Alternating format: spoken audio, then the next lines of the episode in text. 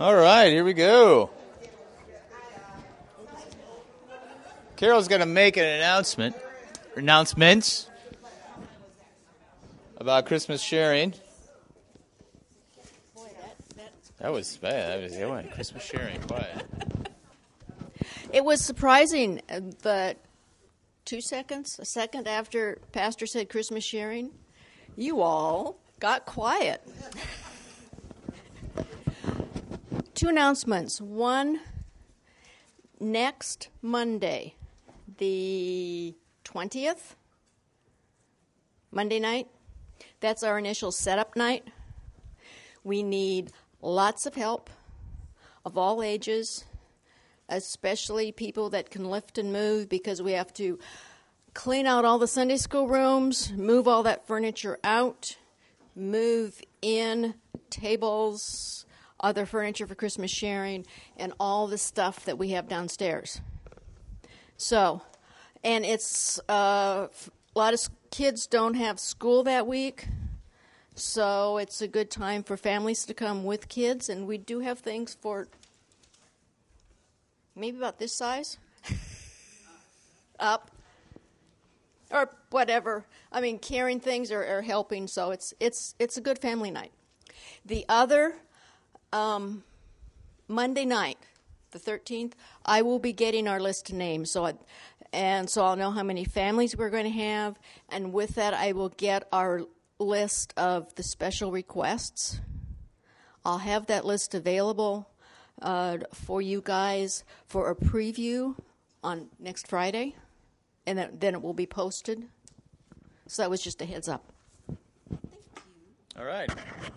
Great.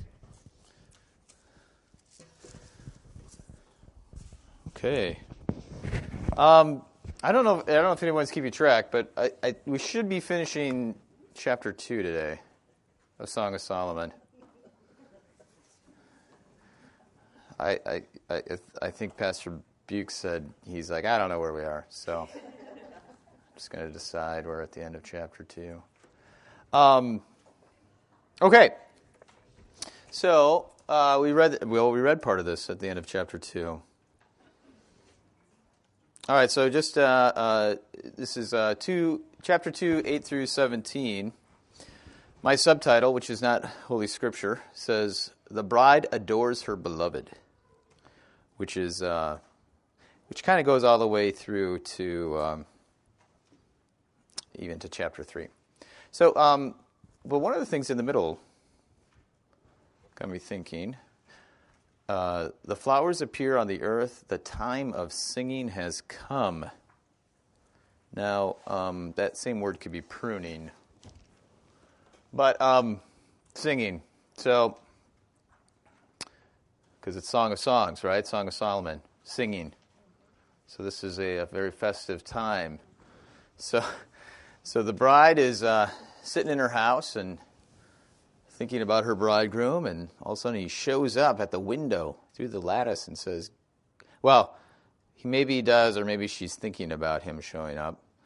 But then he says, Come out and we will go outside and frolic in the grass and because it's it's the right time to do that. Singing. So anyways, it made me think of this quote here. The church has an incredible, joyful song to sing. It's the song of the bride, rejoicing in total surrender to the love of her bridegroom. St. Augustine said, Singing is a lover's thing. I can't remember if I used this quote before, so if I did, bear with me. The church's love song, in fact, is the new tongue that comes from the Holy Spirit in this heavenly song. The church experiences an inebriation surpassing all the possibilities of mere rationality. In other words, we cannot enter the joy, the inebriation, of the church's love song merely with our minds, merely with an intellectual, rational grasp of theological ideas, however correct those ideas might be. Singing comes from a different place within the human being, from the depths of the heart. So, um, you know, I, I think this is always just a constant struggle as we read the Song of Solomon because it's not like the book of Romans. Um, or even like the Gospels that tells a story. The book of Romans is very didactic. And usually, when we think about our Christian faith, You know, it's it's didactic, right? I mean, we're learning, we're you know, someone's teaching, we're learning, and we think of classroom. Um, but the Song of Solomon is very different than that. And so as we uh, read it and, and try to learn from it, it can't be just simply um, ideas, but it has to be the whole whole self or the whole body. So in the chapter two, then we see that expressed quite well all over. Um, this constant talking about the other person and um, and what that means. So, uh, Song of Songs, chapter two, verse sixteen. My beloved is mine, and I am his. Seems like a very simple statement, but it has very profound things. Uh, and I, I, quote Martin Luther because he uses the language of the Song of Songs um, here, and then connects that with Ephesians chapter 5, which we will in a little bit. Ephesians chapter 5, uh, especially the part that we're thinking of, is the part where Paul talks about Christ in the church and husbands and wives. Okay.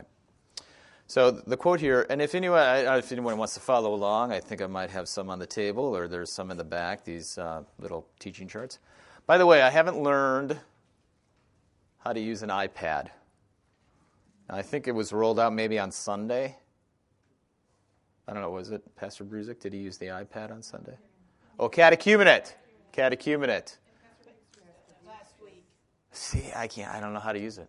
So, one day, I'm going to save the environment and not have paper. So, but till then, you have to bear with me. Um, oh, okay. Maybe I'll be able to do both. I don't know. I'm showing my age, so this technology stuff frightens me.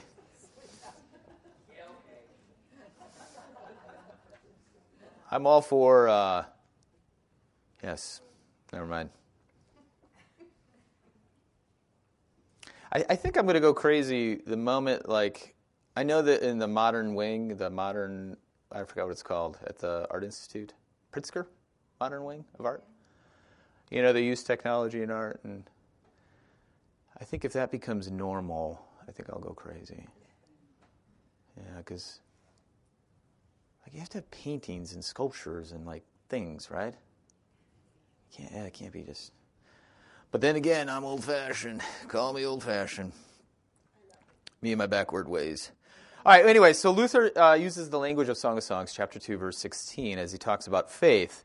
And so this is something that really is important for us as we, we discuss. You know, I mean, a lot of these uh, things we talk about are earthy.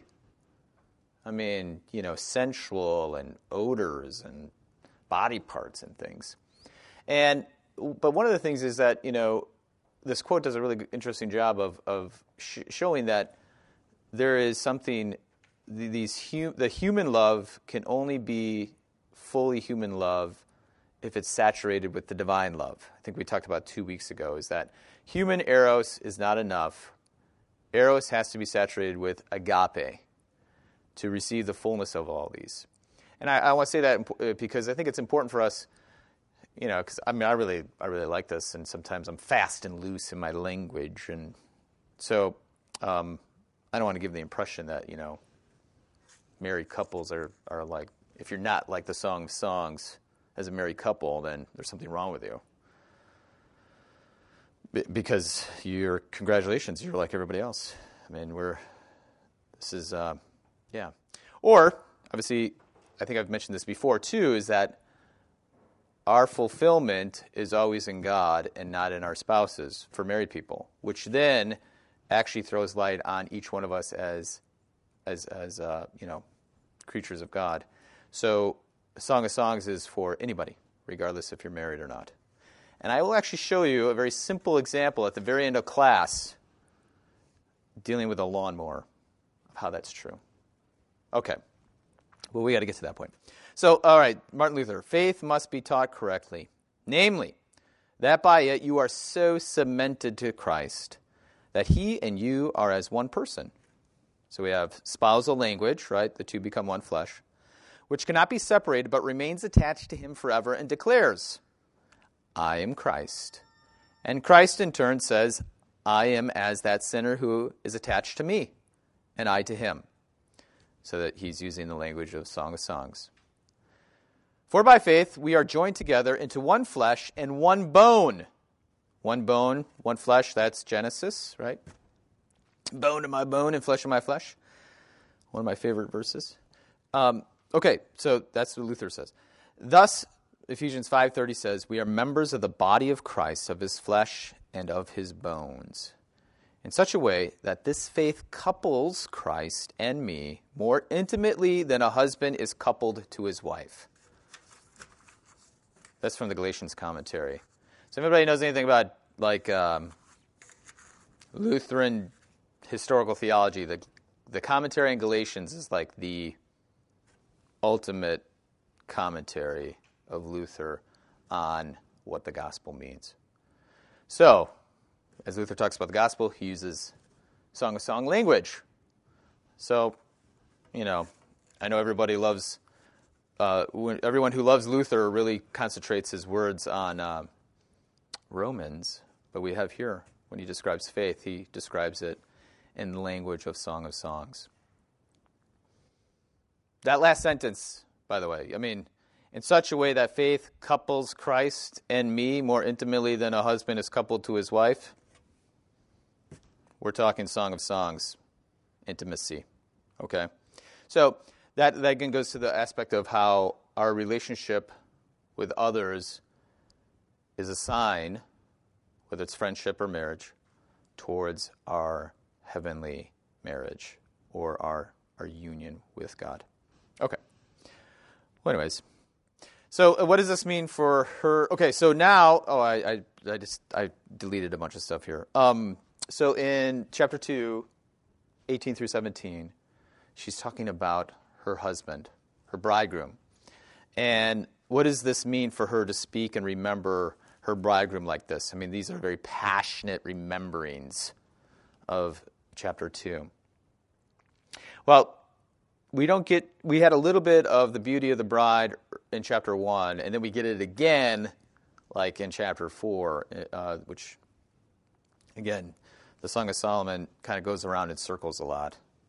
Things you get in the beginning, you get again later. And so both the bridegroom and bride are beautiful because the love makes them beautiful. Remember Luther's 28th theses of the Heidelberg Disputation Love doesn't find its object, love creates its object.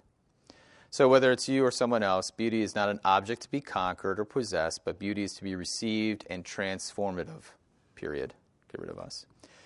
So, so what we find out is as, as she talks about her bridegroom and all these wonderful, beautiful things, what we have to remember and, and point out is that she describes his, his body a little bit, but a lot of it is about what he does. So, like, you know, tonight or today, you know, come and hop over the mountains to come and see me. And I'll just read it. Oh, the voice of my. So she hears the voice. So he's talking. Behold, he comes, leaping over the mountains, bounding over the hills. What does that sound like? Superman. Okay. My beloved is like a gazelle or a young stag. Behold, there he stands behind our wall, gazing through the windows, looking through the lattice. And then he says, you know, hey, come along with me. So, um, so it's a recitation of, uh, you know, what he's going to do for her. And that's, that's important for us. But um, so the beauty that she sees in him is the love to which he shows. So love is action.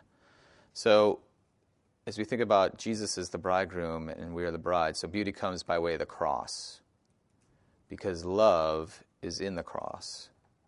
So we see the action, right? So how do, how do we, Jesus is beautiful because he dies for us.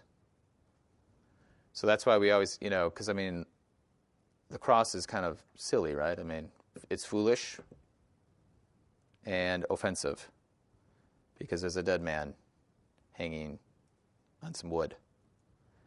But as Christians, we see that as the ultimate sign of love, which, of course, love is beautiful. So the most beautiful thing is the crucifix. Um, so, so on the cross, but that so love is shown on the cross, but there's something else that happens on the cross, and and so as we kind of read the Song of Solomon and we, we hear about you know sex and like body parts and, and it's just it's like kind of overwhelming sometimes. It's like ugh, you know, that's why you had to be thirty something or another to read it way back when. Um, you know, because these these images are really powerful in a good and a bad way. I mean, it, it, it's always in a good way, but it can be used in a bad way. And, and so on the cross, and speaking of these images, especially like the beauty of, a, like for a beauty of the woman's body, uh, or the, the, the, beauty of a man's body, um, lust can be, you know, cultivated. But see, on the cross, in the true beauty, lust is crucified. Our sins are crucified with Christ. And then also, shame is exhausted on the cross. See, so there's uh, Hebrews, Jesus despising its shame.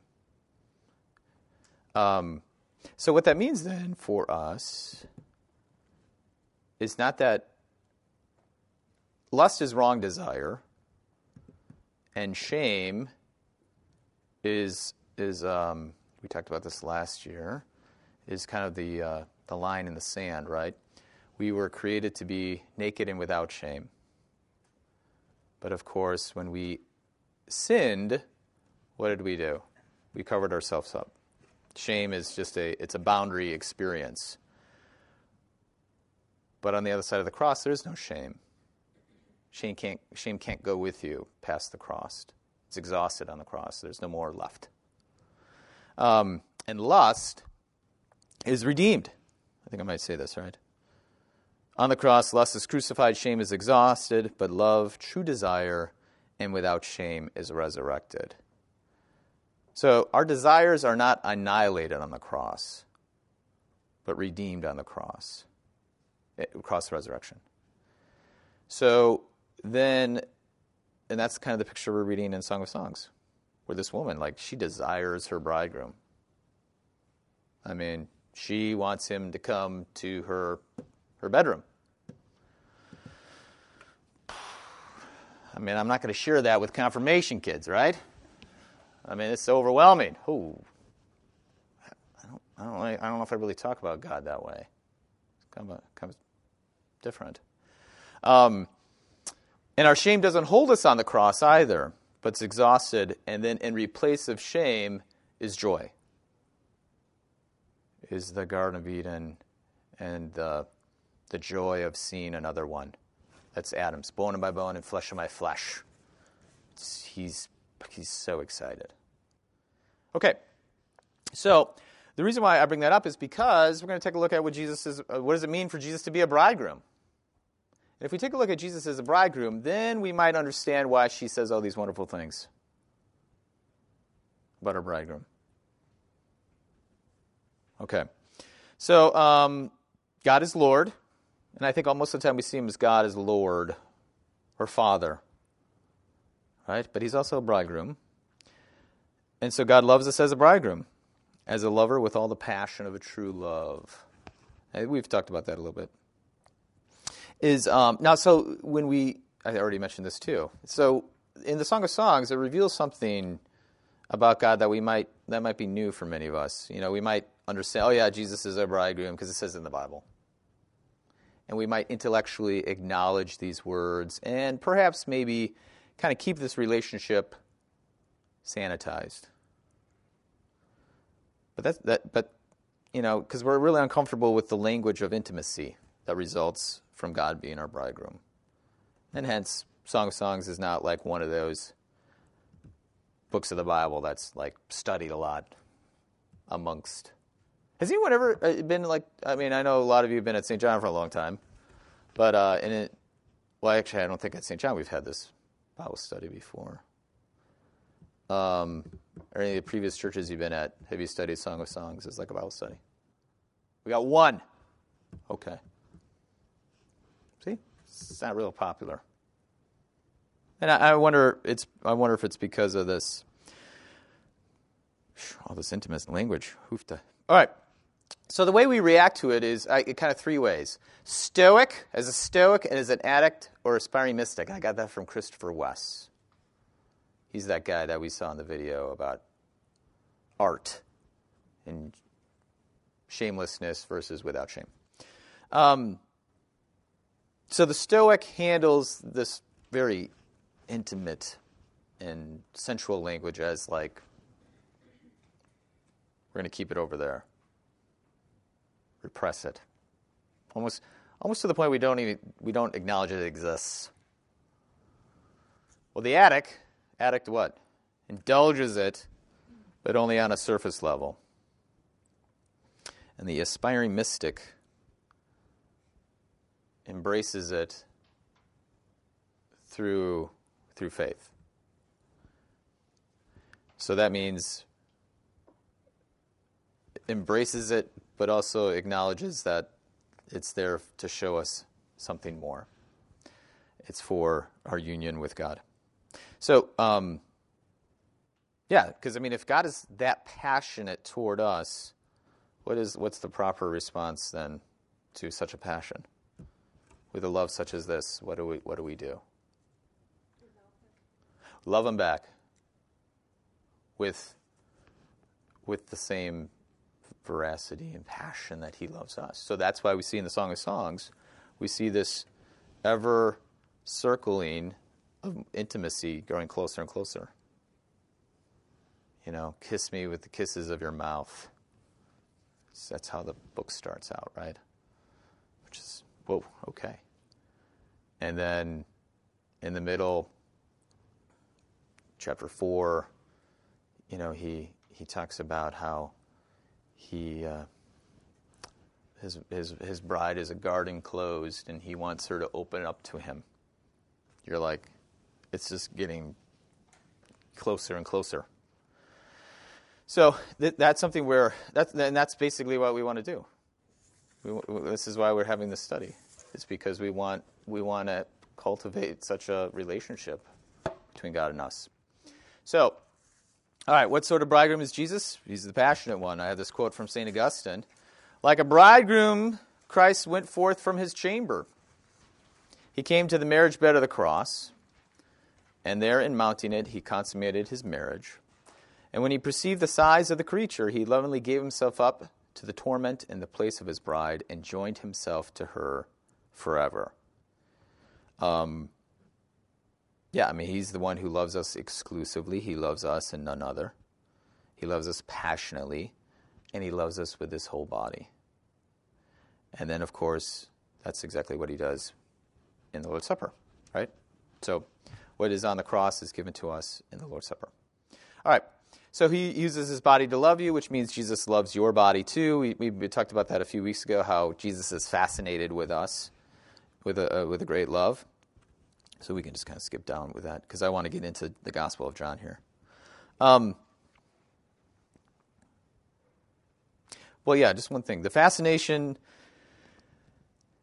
for the for the bridegroom is the bride's femininity, and the bridegroom's is is uh, I'm sorry is the the bride's is the bridegroom's masculinity, which includes his body, their bodies, but also their hearts. It's, I mean, it's the whole person.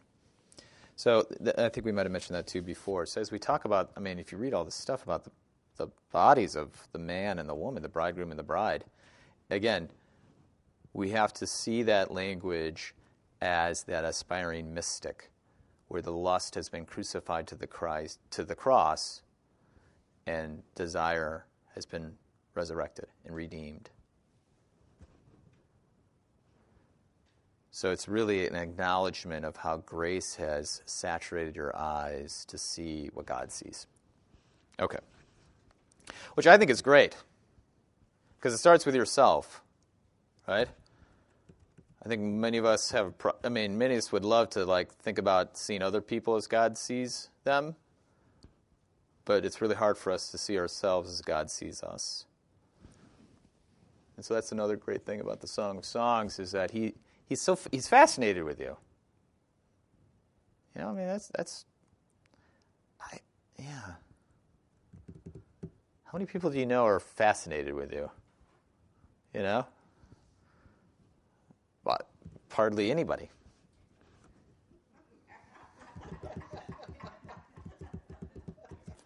So, um, I mean, I, yeah, I mean, people, yeah. So God is fascinated. He loves being with you. He's fascinated by you. Not like you know, kind of like curious, like you know, like, but like, yeah. And so, yeah. So when you read, you know, when you read, I mean, I just I keep on thinking about like you know some of the weird images too about the the the the, woman's hair is like a herd of goats descending the hills of. Uh, like Gilead, Gilead is it? Yeah. Um, or the uh, what was it? The Ageni. Anyways, you're like, now that's fascinating, you know. But but, but the uh, okay. So I mean, this is this is great. Um, all right. So actually, so I want to. So we bring up to this, and I. So the bridegroom and the bride imagery, Old Testament and nuptial imagery. I think Pastor Bukes might have done something with Hosea way back when. But there's more to it. Obviously, creation, Adam and Eve, we did a lot with that already. The Mosaic covenant, the Ten Commandments. I don't, think I've ever mentioned this before.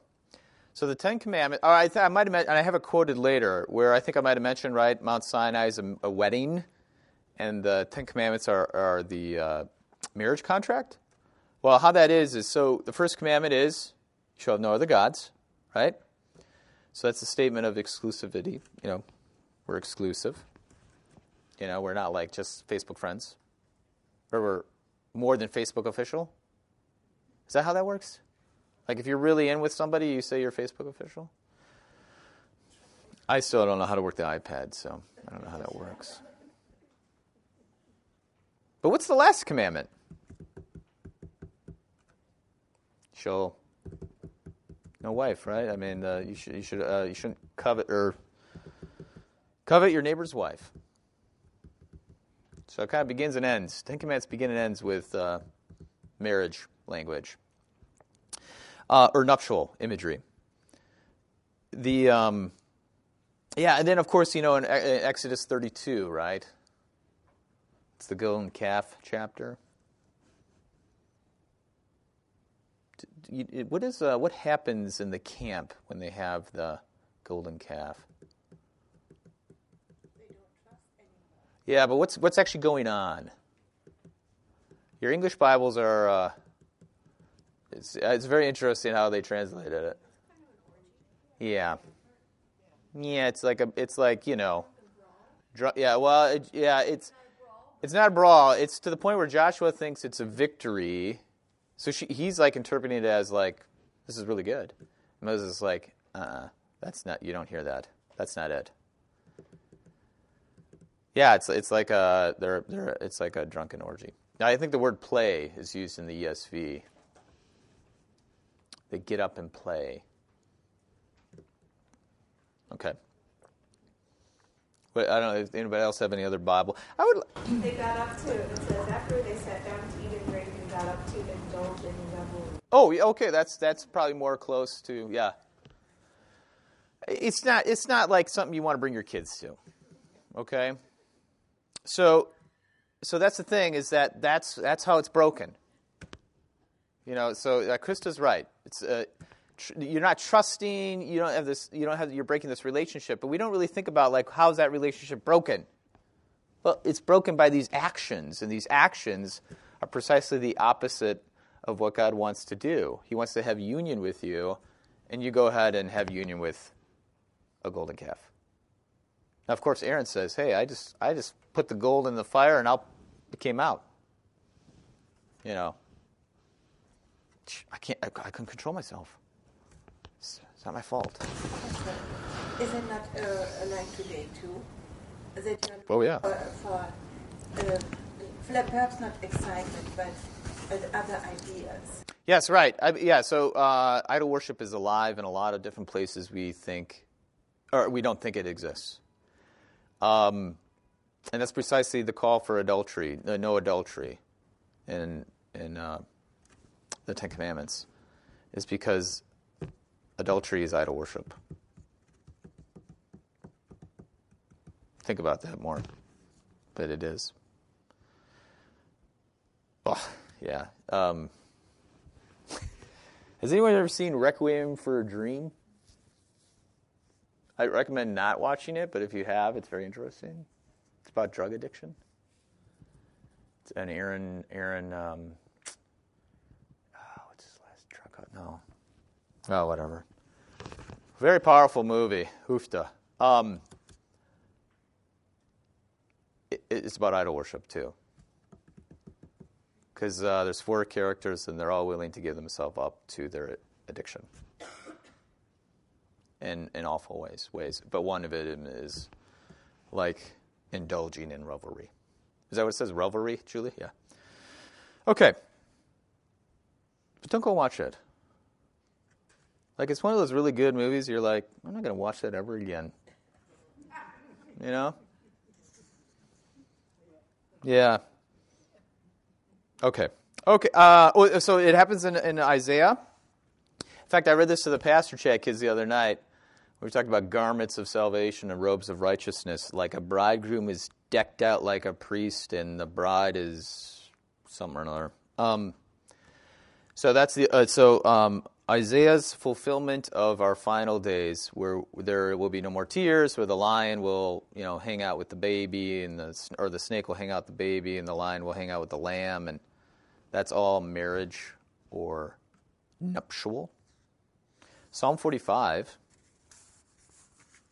is like almost verbatim Song of Songs. I don't know why I didn't. We haven't done more on that. Maybe we will. But it's a it's a royal wedding. Yeah. Okay, so anyways, those are examples. Uh, Jeremiah and Ezekiel. Jeremiah is a negative, like a negative example, where God says, "Don't marry," because Israel has gone after other gods. Don't marry. So his is like a negative thing, or anti anti example. Okay, so again, this now goes into the New Testament, and there is a lot of New Testament nuptial imagery. It happens a lot in the last few weeks in the readings, where there's constant references to wedding feasts and also bridegroom references. Um, yeah, what's interesting, right, is uh, the bride is often not mentioned, it's implicit. So we had the wedding feast where no one showed up. Okay, go out and go out and get some more people. Have you ever thought about those wedding guests that were first invited? How, would they have been related to the wedding party? It's something we don't think about. It's kind of like a business deal, right? Hey, you know, we invite my mom and dad's business partners, right, to our wedding. Like, you know, if, if they don't come, uh, to me personally, it wasn't a big deal, right? Because I didn't know them. There's a bunch of people that would have been a huge deal if they didn't come. Like who? No, no, I'm talking about like like in a, uh, my own wedding. Family, like my parents. That would have been a big deal to not have them show up. So when those guests in the in the parable of the wedding feast, when they don't show up, that's who you should be thinking about. You're gonna be like just you know some people down the road. Yeah, it's like your family. So when they don't show up, it's, it says something. So, in a, in a sense, who's the bride in that parable? Well, it's the family of those who didn't show up. And the father of the groom, though, what does he do? He's going, he's to get some family for this, this, this young lady because he loves her. He's willing to give his son to her.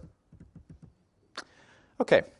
so there's a whole other nuptial imagery in those parables that we should think about a lot, which I think is great. Because it's like, holy smokes, God's a pretty good lover. Okay, but uh, the Gospel of John. Let's, let's talk about so uh, the Gospel of John. We're gonna get. We're gonna not gonna start with John chapter one. We're gonna come back to John chapter one. So the first image, wedding uh, nuptial imagery, is in the wedding of Cana, John chapter two, one through twelve. We're not gonna read it. Um, the wedding takes place on the third day, which is actually the sixth day in the Gospel of John. Six, Yeah, so if you actually go and count the days, it's the sixth day from the beginning of the Gospel of John. And that's on purpose because what happened on the sixth day in creation? A wedding. So Jesus shows up to another wedding on the sixth day, and he's going to do something special. Um, now, of course, weddings were symbolic, as I mentioned in the Old Testament, of God's prosperity or the things that God will bring. There's Isaiah 61, 10 through 11. That's the, the section I read to the pastor and kids. Um, and of course, then in the Old Testament, nuptial imagery too is wedding is the union with God and Israel. And I have all those listings there too. Ooh, I should have erased washing goes with marriage. Because we'll talk about that in a little bit. All right, marriage between God and Israel was a central image of everlasting eschatological joy. I had to use that big fancy word. That is like the joy of all joys, the end joy, where there will be no. So, a Revelation chapter like 21 and 22. that's the joy that you read at uh, funerals. Yes. Did you know funerals and the Song of Songs go together, by the way? We're on tangent now, but I really like this tangent. Um, 1 Corinthians chapter 15, Paul quotes from Song of Songs Death, where is your victory? O death, where is your sting? I'm sorry, not, not Song of Songs, Hosea. Okay. Hosea, of course, is all about God getting married to Israel. So what's interesting is at the end of Hosea, Hosea chapter 13 or 14, God says, This is our wedding. Our wedding is going to be the place where death has no more victory and death has no more sting. And then Paul talks about that in the resurrection. So the resurrection is, is like nuptial. I think it's very fascinating. Yeah, okay.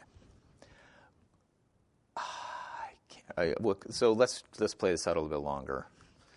So if the resur- so because was what's how is the resurrection like nuptial? When I say nuptial, I mean like wedding, wedding stuff. What comes forth from the resurrection? Jesus, right? You. When you are resurrected, what do, what do we call you? Well, a new creation. Yep. What's to call you a child of God? Where, where are children born from? Wombs. Yeah, so uh, we actually have it in our stained glass windows, where the resurrection has a the birth canal. Uh, the, the tomb is also a, well, baptism is a tomb and a womb where children are birthed, where new creation is, is grown, where children of God are born.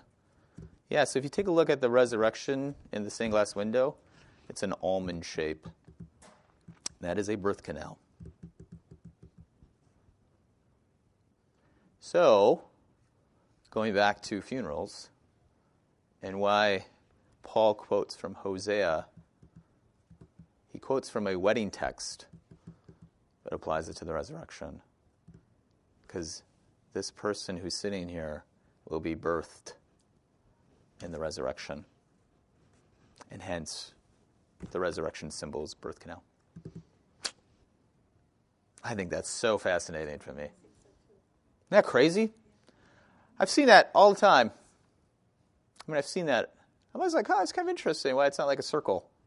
It's an almond on purpose.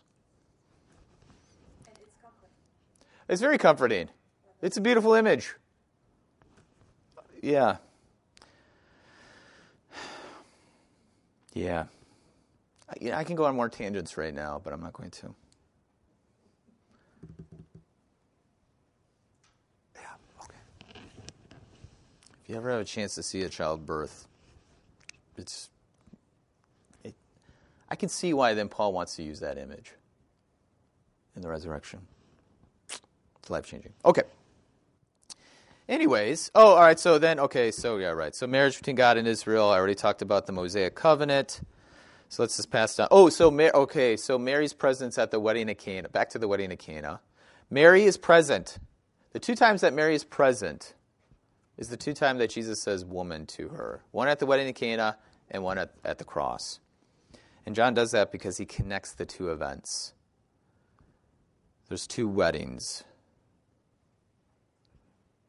where Jesus is present.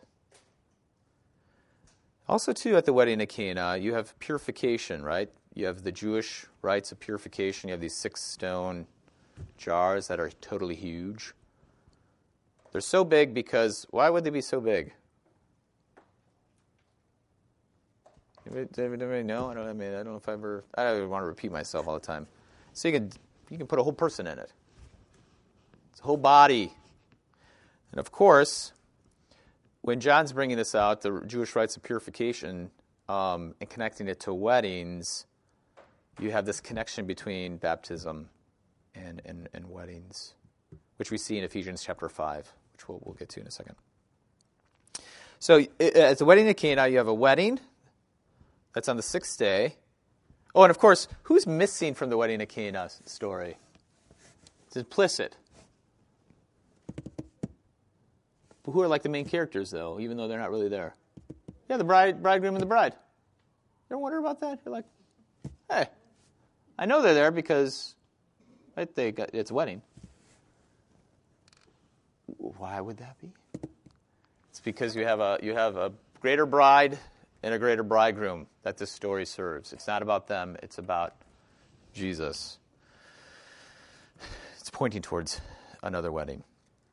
Okay, um, so you have the nuptial imagery, purification, washing, marriage, that echo Ephesians chapter 5. We'll talk about that. So then you have in John chapter 3, 20, 22 through 36, John the Baptist is the friend of the bridegroom.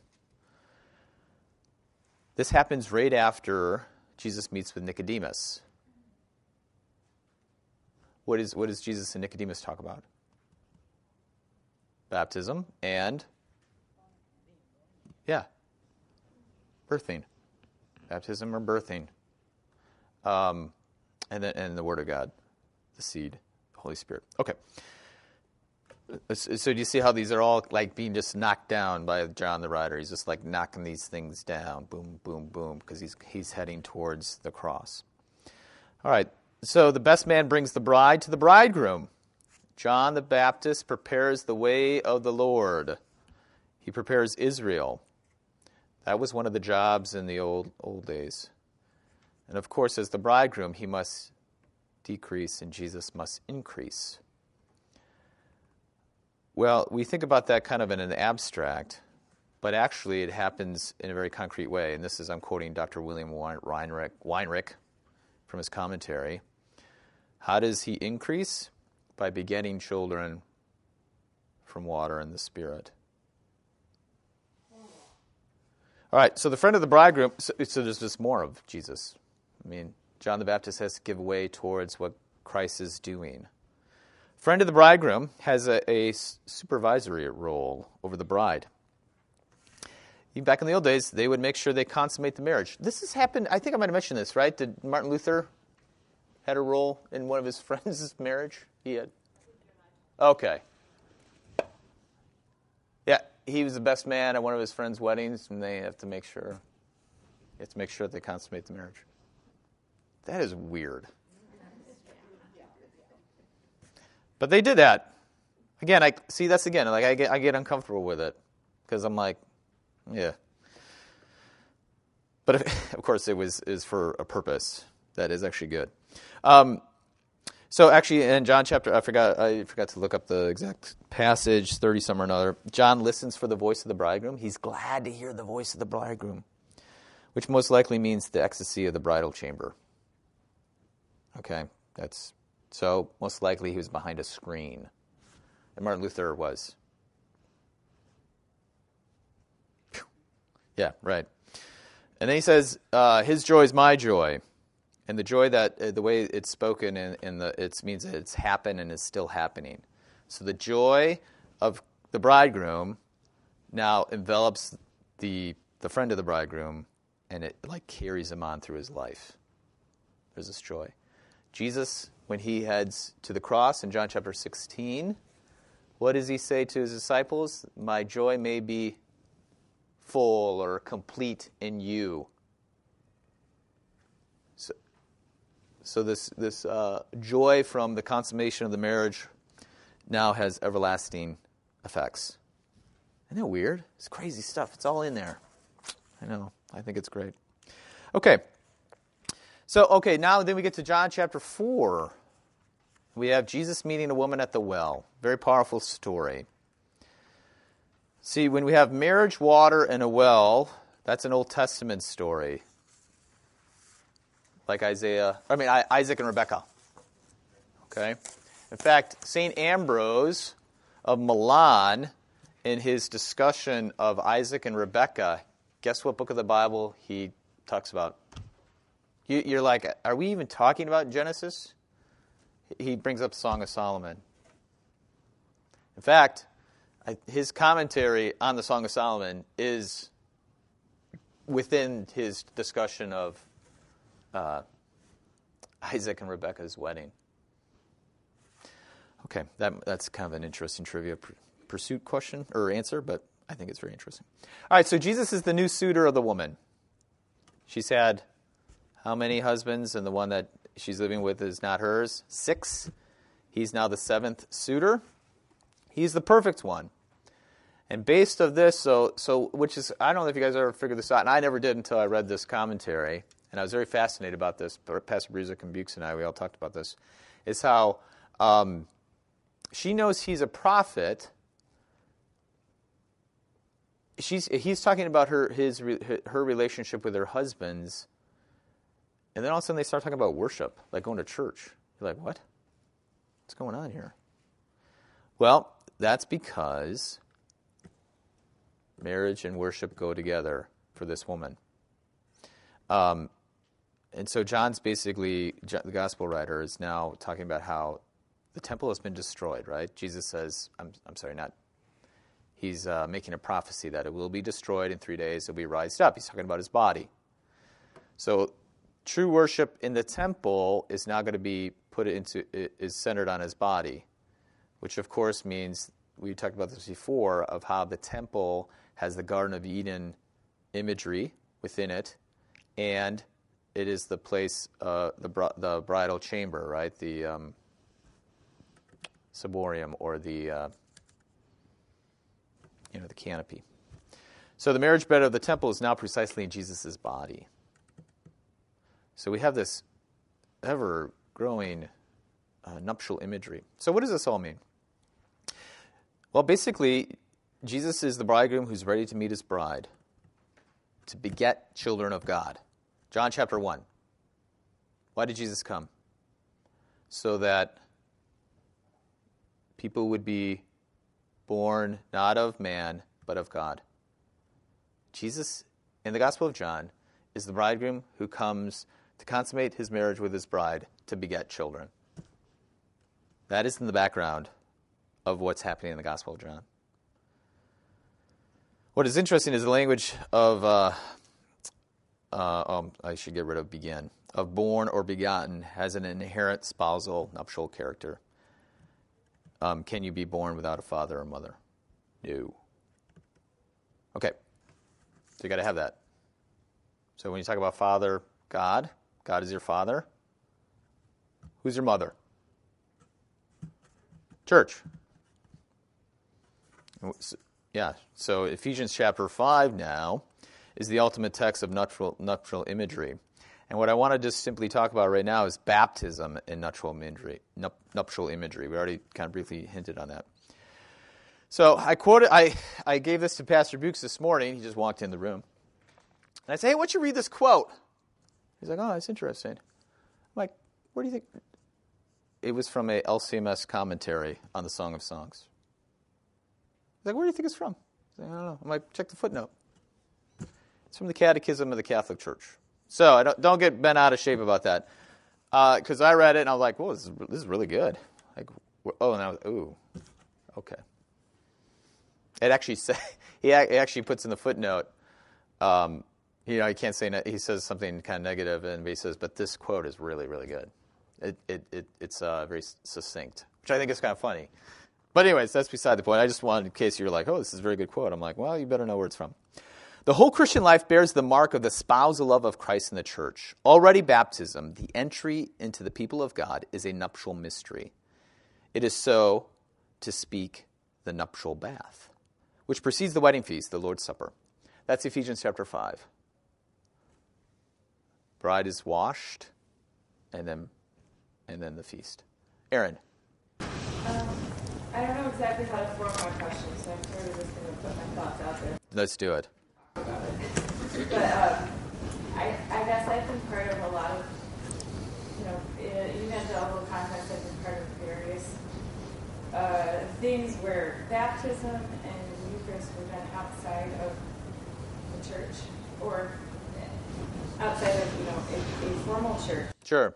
Um, even like distributed by a school, you know, like, things like that. Right. As I got older, whoa, What's going on here? really weird. Yeah, right. But but but always kind of the the language that's used is like, but we are the church. Like church isn't the building, church is like the people and Right. I don't know. I, I still, I guess I can't always pinpoint Yeah, right. exactly. No, that's not right. But I can't. Yeah, you know, okay, so they're partly right. Um, the church is not just the people, though. Uh, we did this with confirmation kids. If it's if it's just the people, who's missing? The bridegroom. So I, they probably wouldn't say that's what they mean, but without being explicit, I grew up in evangelical, and I it's kind of a bunch of people talking about the Bible. It was a almost like a volunteer association of like-minded people. But I guess they would argue then, like, to say, That's right. Right. Yes, that's true. But what is Jesus doing when they when they gather together? I mean, just look at the Bible. What does Jesus do when he gets a bunch of people together? Feeds them. Uh, he teaches them. So he feeds them what? God's word, and of course, with the institution of the Lord's Supper, he feeds them their body and blood. God's presence. So the church is Jesus present with his bride giving and receiving. Unfortunately, that's not explicit with uh, you know some of your growing up. So, like at a school, Wheaton College, it used to be called all school communion, right? Yeah, that's not communion. Why is it not communion? Yeah, I don't think there was words of institution, but also, what are, I mean, what are you missing? You're missing a pastor. There's no pastor present.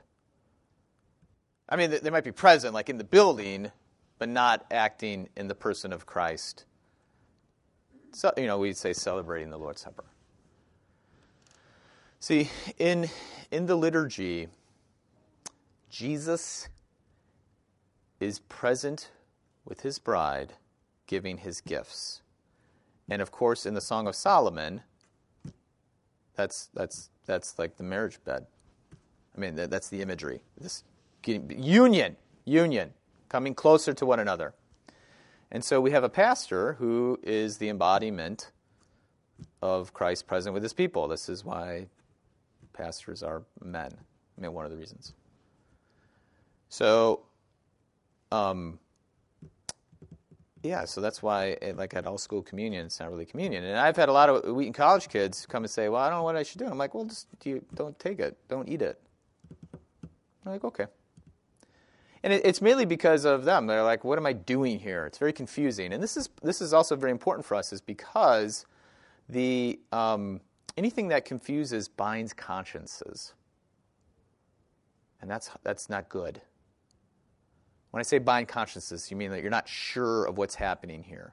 And that can be done for, for like really good reasons and, and just kind of like, you know, for whatever, I don't know if it's a good or bad reason. But we have to be careful because part of the gospel is setting consciences free. Kathy. This is probably, again, just thoughts. Yeah, right. This is good. I'm glad. But I, I was born a Missouri Synod Lutheran. That's right. I know anything else. So why, why is he ministered in other churches Right. outside of church or at Wheaton College? What would be the purpose to introduce or to, Yeah, right. Good question. to That's great. That's great. That's a good question. Yeah, it's a uh, well. First of all, um, a certain denominations consider the Lord's Supper an act of obedience, meaning Christ said to do this, so we do this, and so it's a it's a it's a very it's a it's a, it's a uh, ritual that has it's, kind of just powerful for the people. Yeah, it's it's kind of on a horizontal level. It's not sacramental, meaning that you know God is doing something. Now God might be doing something in terms of like you know like uh, moving in my heart or, or it being a very powerful evening, but in terms of the forgiveness of sins, that's the big. Dis- I mean, that's the simplest way to see it. Is that we go to the Lord's Supper to have our sins forgiven, to receive Christ into our bodies, so that He might live through us uh, you know, growing up, my church, my Baptist church, they that would they would say no. That's that, they, and they would go out of their way to say that's precisely not that. To distinguish themselves from, I grew up in Wisconsin, so to distinguish from themselves from those Wisconsin Lutherans and Roman Catholics. Uh, hands up over here, yeah. just to, to touch on that too. So I mean, I grew up. Um, I took communion. I decided to be baptized, um, and so every week it was like I went to communion and took it. It wasn't, and, and I was I got baptized, and it's it's been so interesting how it's like the shift in mindset. It's like God teaching at communion here. God baptized my children here, and it's it's like um, you know, it was always, and I, I checked out, I actually, sorry, before at Bible study, how, like, growing up, I remember just having this anxiety around taking communion because it was something that I was doing, and I always was like, I, am I the right remembrance? You know, it's like this secret remembrance type of thing. And it was always like, am I doing it right? Taking? Do I have the right attitude, the right um, emotional state to be, yeah, am I taking it in a worthy manner? And um, and I think it's just it's such a key difference of like, you know, I, I have been in discussions about baptism because everybody always wants to know like, why are you going to Lutheran church now? Like, are you still a Christian? Some world that I have grown up in, and, and it and it's it's a little bit of like a um, and the, and the key difference that I've discovered about about baptism in particular is like it's something that you're deciding to do as, as from the way I grew up, and that you're you're committing to, and you're making a statement, and you're declaring before everybody what you're doing, versus like here. receiving? Clearly, God is giving this child because they're like, you know, five days old. Um, yeah, exactly. Yeah, yeah, no. See, this is this is really good, and it, um, a little part of me.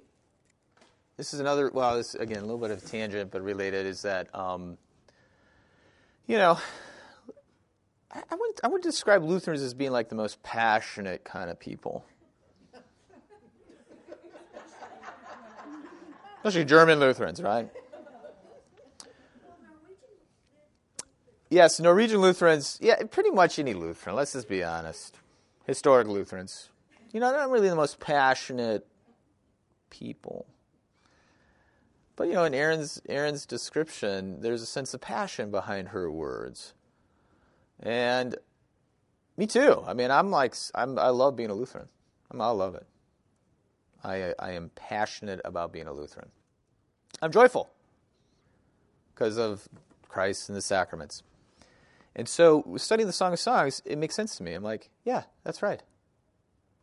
Christ is my lover who loves me with a passion that I only, you know, I, I have a, I have a, just a hope to mimic with my wife, with my friends, with my parishioners.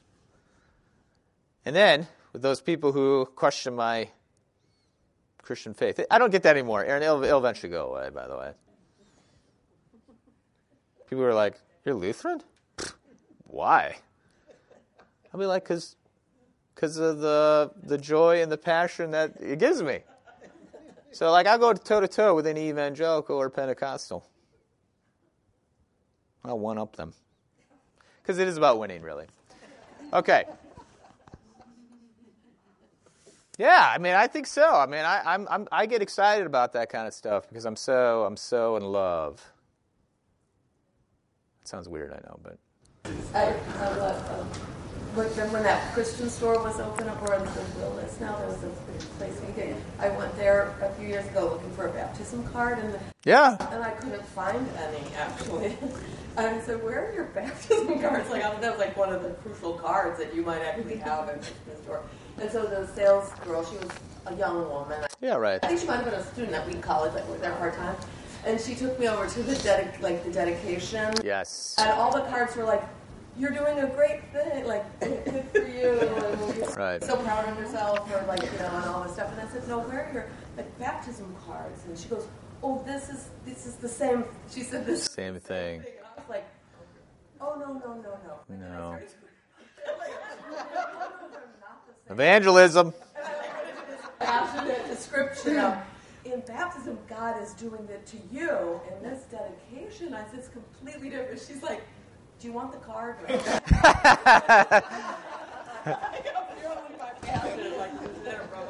This isn't it. no. No, thank you. Yeah, you know, I. That's right. So, I mean, I, this is this is part of this is part of our story is that we have something to be very passionate about, and we have a whole Bible full of of our our passions that we can then share with the world. Um, the um, yeah. So all this. So okay. So with such a lover as Jesus. Oh, well, I never finished John chapter four, but that's I forgot to mention all that stuff. Um, anyways, it's time to go. The whole point, though, is that Jesus as the bridegroom is a is a lover, you know, par excellence, right? He's he's the lover of lovers, and with such a lover as this, our our response is is like, I mean, I know we're sinners, so it's not going to be exactly exactly the same, but it's going to be. It, our response is going to be one of receiving, of openness. Because why wouldn't you want to love somebody like that, right? That's silly. Someone who redeems us and changes us and sets us right. That's the whole point of Ephesians chapter 5, and that's the whole point of the baptismal imagery, the, t- the font being the tomb and the womb. Um, okay. But, so the spousal imagery is kind of most seen in marriage, but it's not just in marriage. I mentioned a lawnmower, right? Yeah. It doesn't have to be a lawnmower, but. So a, a simple image of, of this would be I need a lawnmower. I don't need a lawnmower. I have a lawnmower. But let's say I needed one. My neighbor has one. Neighbor, can I please have your lawnmower? Neighbor says, No problem. He's the, I have a need. He's the giver. I'm the receiver. And out of this exchange, we become closer. Because now, what can I do to him next time I need a lawnmower? I can trust him for a lawnmower. I know this is a very simple, silly example, but this goes to show how pervasive this image is. And of course, after I receive this lawnmower and mow my lawn, and I, uh, what do I do with the lawnmower? I give it back. With great joy, I fill it with gas, and I say thank you. And now, out of this experience, this giving and receiving and becoming closer, what has been birthed? Life. We now have what? A life together. I know it's a very silly uh, example, but it is true. And it demonstrates how the nuptial imagery in the Song of Songs now be- becomes the paradigm for our life together with, with anyone. Of course, we've already talked about this before many times. I feel like maybe we haven't, but the two places where we live out this relationship is marriage and friendship. So whether you have a earthly spouse or not, you can live out this nuptial imagery in our everyday life. And we just test it out. Just test it out because you are the giver, you are the receiver. What does it mean to be a gracious giver? What does it mean to be a gracious receiver? And what does that look like? And how does that birth life? Think about it. By the way, this is like Lutheranism 101, by the way. Martin Luther talks about giving and receiving all the time. And it's, it, this is it. So as the quote said in Galatians. Okay, let's pray. Lord, remember us in your kingdom and teach us to pray. Our Father, who art in heaven, hallowed be thy name. Thy kingdom come, thy will be done, on earth as it is in heaven. Give us this day our daily bread, and forgive us our trespasses, as we forgive those who trespass against us. And lead us not into temptation, but deliver us from evil. For thine is the kingdom, and the power, and the glory, forever and ever. Amen.